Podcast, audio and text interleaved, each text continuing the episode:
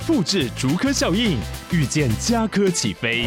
嘉义花园造镇新案 AI 世界城隆重登场，马上把握与嘉科最近的距离。嘉义科学园区无人机产业聚落，华泰名品城打造高铁 Outlet，故宫南院长庚医院县府生活圈 AI 世界城二到三房抢先预约零五三七一七五五五。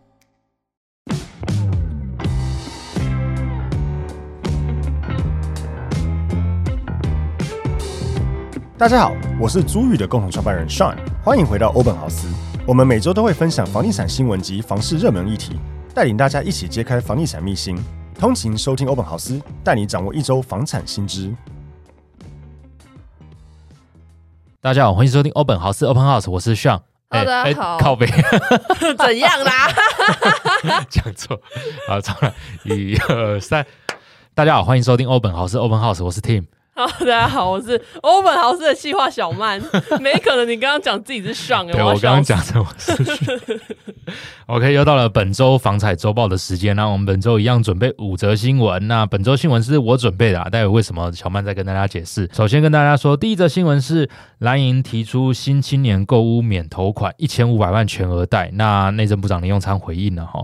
再来第二点是二零二四年房市大震荡，新旧商办烟消味浓。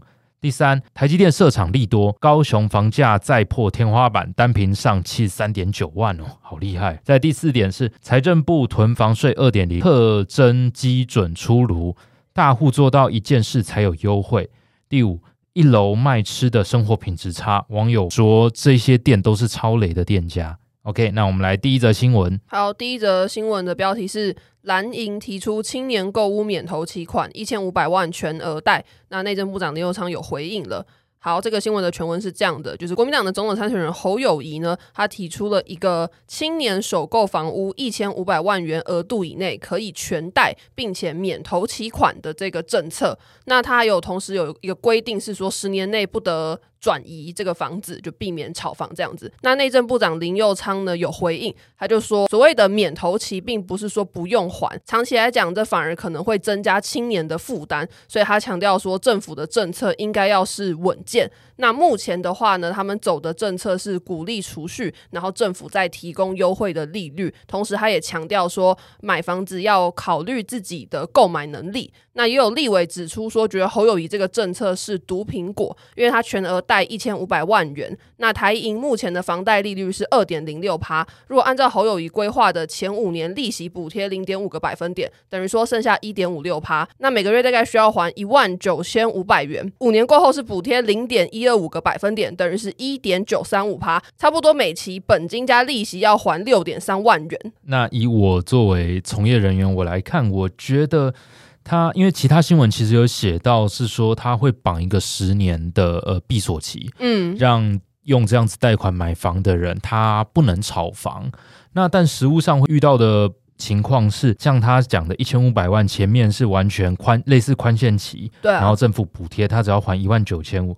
但过了五年之后，连本带利要还会变到六万三。老实说，你还绑了一个后面还有五年的，总共十年的闭锁期。对，那如果后面六万三还不起的人要怎么办？我觉得一定一票人还不起。我那时候看到这个新闻，我想说，这杠杆开的太大了吧？就是房子毕竟也是一个高价产品，他这样搞一定很多人还不起。然后呢，这些房子很有可能就流到法拍市场。是，没错。对啊，他就放给你断头就好了。对啊，对啊。所以我觉得应该说，它不是一个实际落实的政策啦。嗯、所以在这个只提出想法的阶段，一定大家都可以找到一堆 bug。嗯，对，光我自己在想，我就觉得，哎，那是不是有别的更好方法？举例来说，你补给年轻人投款，嗯，然后政府借你的，嗯，未来如果你有卖掉的话，就就类似土地增值税的概念一样。嗯嗯、大家知道，台湾的土地增值税是你买当下的土地公告现值，然后你卖的时候土地公告现值前后相减。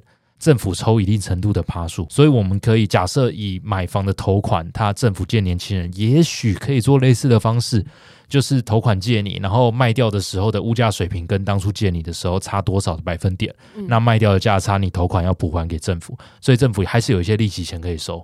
然后年轻人不用存一堆钱为了投期款。嗯，那、呃、也许我想的比较完整，我不知道，但一定如果提出来，大家还是可以提出很多不同的 bug 啦。但我觉得现阶段就是选举嘛，大家都要端牛肉出来啊，这个牛肉到底是不是？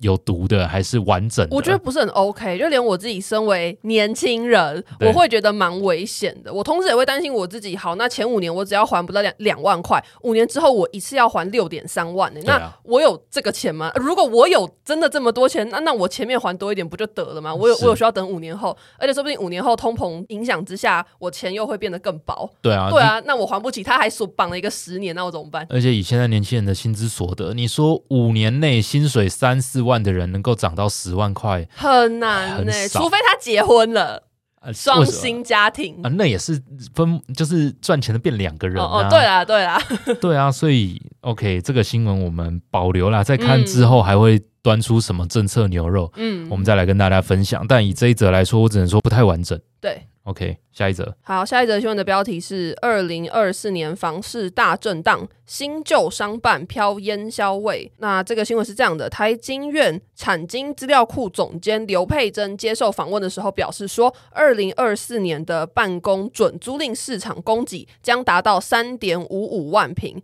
而且未来四年呢，有不少新的商办陆续落成了，所以他预估二零二四年会是新旧商办大战开打的前哨战。那他认为房东的主导力逐渐转弱，空置率将进一步走升到七点五趴，那租金年增率呢则会减缓至一点六趴。那他还有预估，就是接下来的几年大概会变什么样子？像他就预估说，二零二五年台北市的办公租赁市场的供给量呢，包括金华广场商办园区有五万四千平，新复发复兴北路有七千六百四十五平。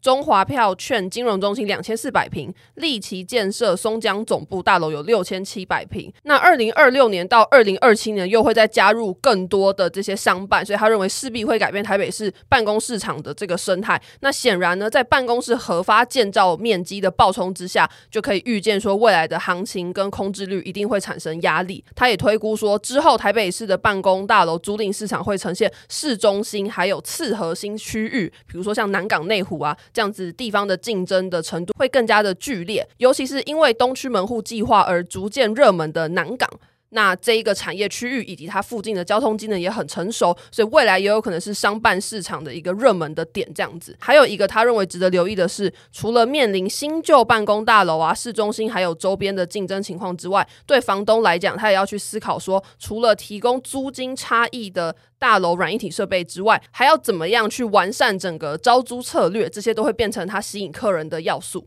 嗯，我觉得商办当然我们不是非常的熟悉。嗯，对，以我们公司来讲，但其实我也看了很多商办大楼，嗯、有的时候就会觉得，OK，那种一级办公室好赞哦。如果在那边上班，其实感觉是蛮好的，但实物上确实是，呃，如果有新的，大家都会去找找新的。嗯、我讲个例子哦，大家可能不知道，WeWork 其实在台湾有台北有插旗，嗯，那大家如果不知道在哪里的话，它其实地点在那个呃信义计划区里面一兰拉面。第一间开的那一间店的楼上，那那个时候他刚成立，因为他号称最大的独角兽嘛，所以我们也去参观了一下办公室。嗯，那会觉得 OK，里面装潢的不错，办公室也隔得不错，但是你回过头来，它的每平办公室的单价，嗯，跟那栋大楼质感就是搭不上啊。嗯嗯，我所谓搭不上，就是它的每平的办公单价差不多等于一零一或威风南山那种等级的全新办公大楼，但那栋却是有点旧的。哎，很多商办其实都是这样。松江南京，我今天去面试的地方，松江南京旧很多了。对对对对对，就是很多那种旧旧的大楼啊。当然里面他们会布置的很漂亮，可是外观就是那种一副快要都根的样子。对啊，所以我觉得他讲的这个新闻讲的有一定程度的道理。确实，如果越来越多比较新的办公大楼，那我们先不讲实物上会面临的问题啦。但是以劣币驱逐良币的立场来讲，我们这些公司的行号如果有新大楼能去，那价格也都是差不多水平的东西。OK 啊，谁想住旧的？对啊，大家办公都要到新的大楼，因为客户来才体面啊，那个感觉才会好，员工上班也开心。对，诸如此类有很多问题。那我另外讲，实物上比较难的一点是，比较旧的办公大楼相对来说，它小平数的比较多。然后能够分割成小单位出租比较多，那对我们这些中小企业来说，是我们比较容易选择的产品。但全新的办公大楼，它的坪数一定都是非常大。它是大的单位在出做出租的，所以你说市场上是不是完全能够去竞争，也要看它割出来的产品到底是什么样的类型啊？嗯，对。但以面积来去换算，确实既有旧的办公大楼会面临不小的挑战。它里面有讲到好几个建案啊，包含六福酒店办公、元大大同、富邦寿险，其实好几栋都是我们知道台北市蛮指标性的，包含双子星啊。这些都是之后会投入办公租赁市场的大楼，这我们也都知道啊。如果能到这些地方去办公，确实很有指标意味。那这些旧的办公大楼，你一定会流失承租房。嗯，OK，再下一则新闻。好，再来是第三则新闻，它的标题是台积电设厂创利多，高雄房价再破天花板，每坪单价冲上七十三点九万元。那有高雄豪宅王之称的。皇苑建设二十年来总共推出了十二栋豪宅，其中有九栋位于美术馆。那他们的董事长就透露呢，说他们其其中一个这个豪宅建案的高楼层单坪成交价是七十三点九万元，那这也创下了高雄房市天花板的价格。那他也透露说，在台积电的加持下，高雄的美术馆还有农十六一带，不论有多少供给量呢，他都相信可以卖完。哎、欸，这个我觉得超有趣的。我所谓超有趣，七十三点九吗？对。超贵，对啊，高雄什么时候这么贵了？虽然美术馆确实是一个一级的地方，但是七十三也是蛮高的，超级贵。然后我第一时间马上询问认识的友人在台积电，我说。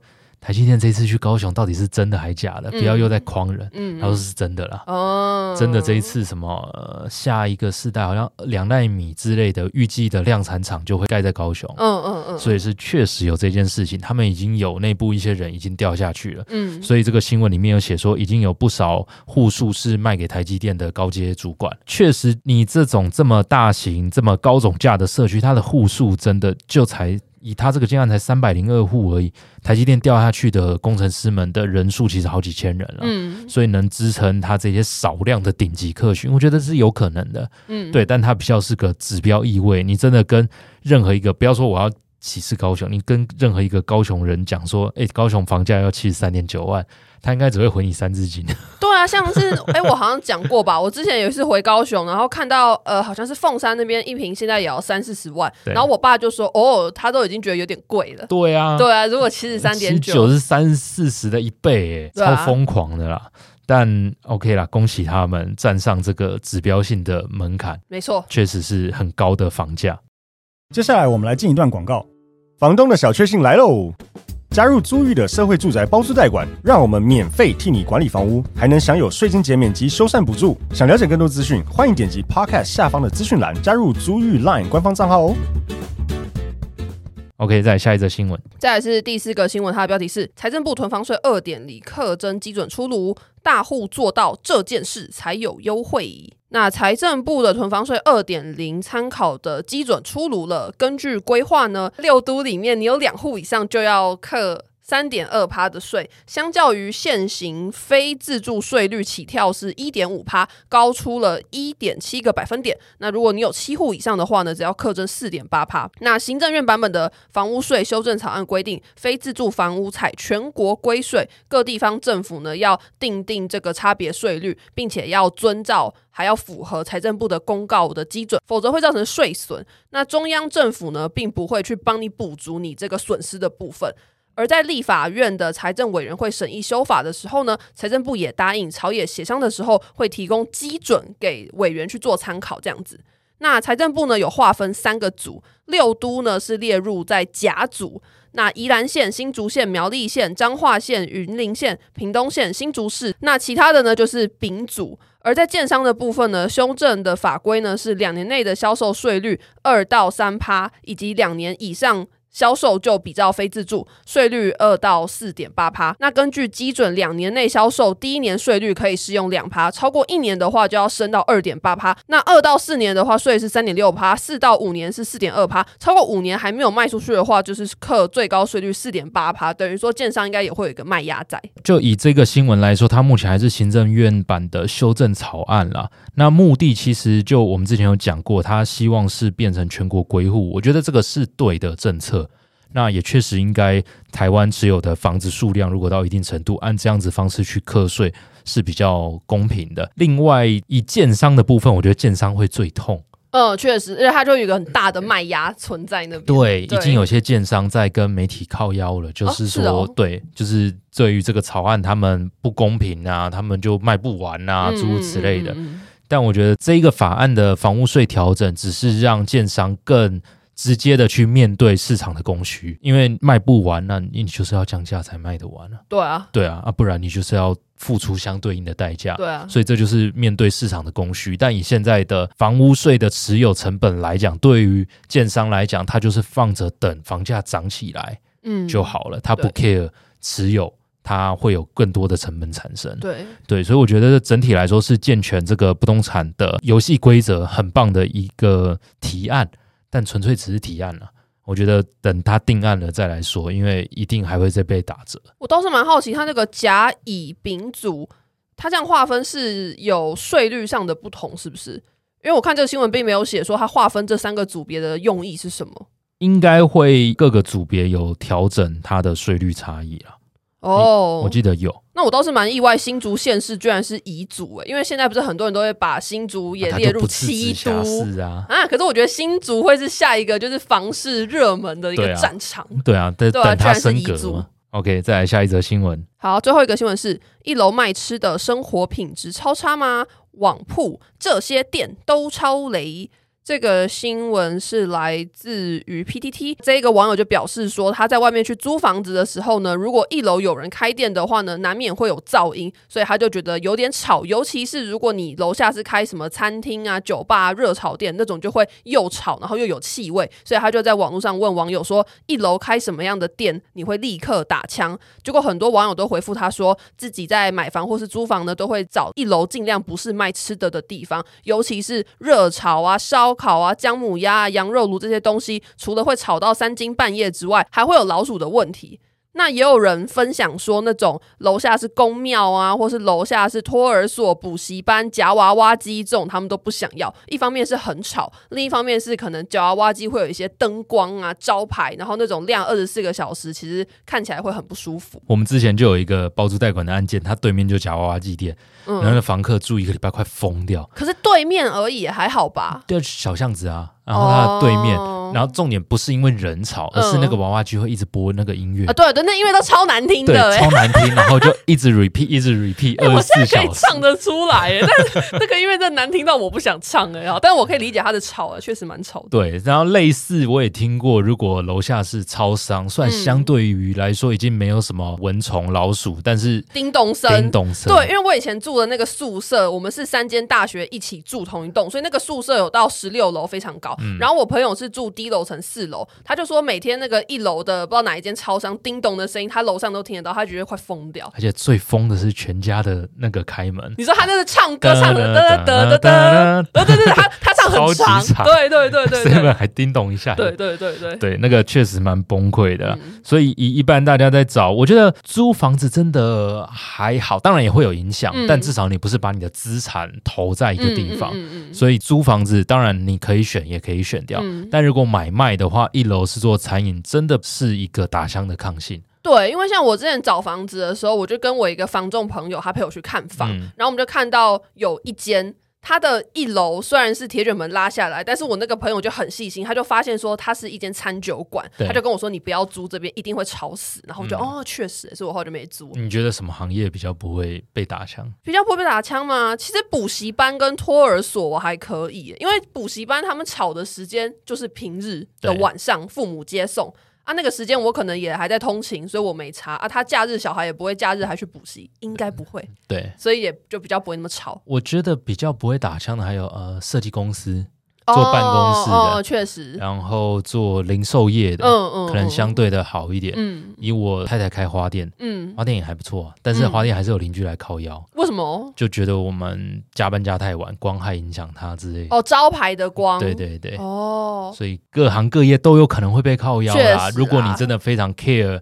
一楼是店家会被影响，你就找纯住的大楼就好了。嗯嗯嗯、对，这样子就可以一劳永逸。嗯，OK，那本周就是跟大家分享这五则新闻，希望对大家都有所帮助。那再来，我们先讲，哎呀，我的房好了。好，可以。对，我们本周要分享的，刚好也是一位听众，我不知道，哦、呃，分享出来。O、oh, 不 OK？但我希望跟大家聊一下这个资讯啊。嗯，oh. 就是有一位听众来找我们，然后他说他有一个公寓，他总共五层楼，二三四楼都是他继承取得的。嗯，但是这个房子他过去几年来的租金都是他的手足、他的家人在领取，那他也觉得算了。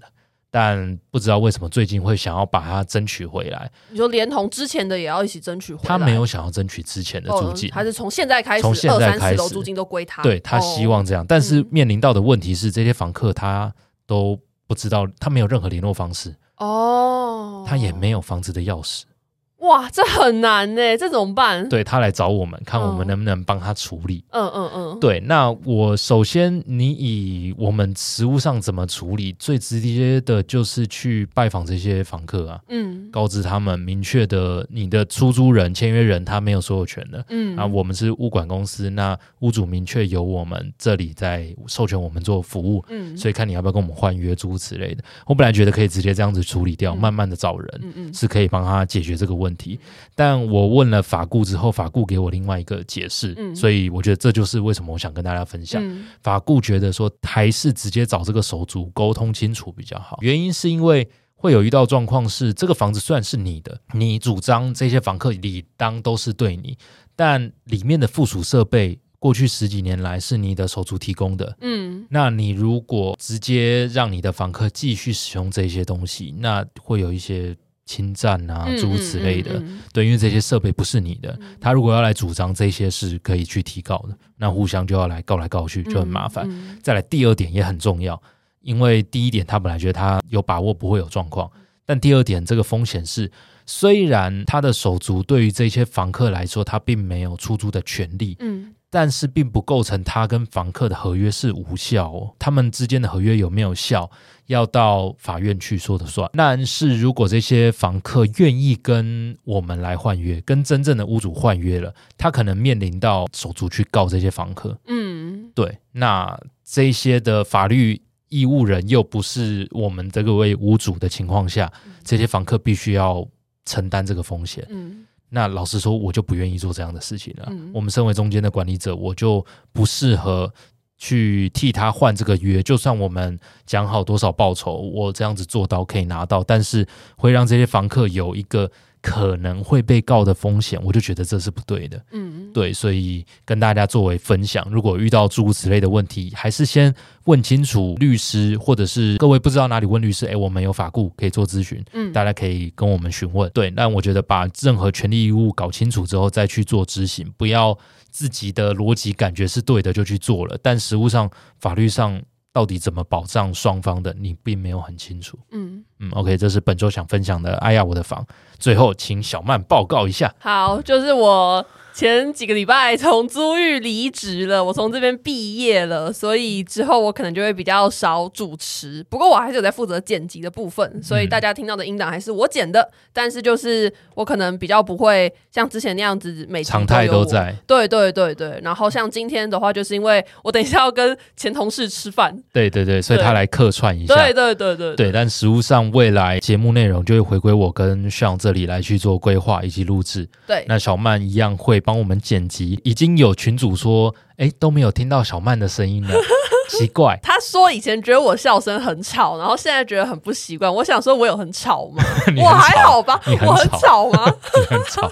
就反正就是呃，也很谢谢大家。对，我想说不要就是默默的离开，是要跟大家讲一下。毕竟我也是在这个节目出没蛮久的，嗯，然后也是很谢谢大家这段时间对欧本豪斯的支持。无论是我们从下载数，或是我们从社群的人数啊，还是大家评分，都有感受到人数越来越来多。对，因为小曼的帮助而越来。哦，又吹什么啦？对，对啦，反正就是很谢谢大家的陪伴。嗯，OK，那节目就到这边，谢谢大家啦，拜拜，拜拜。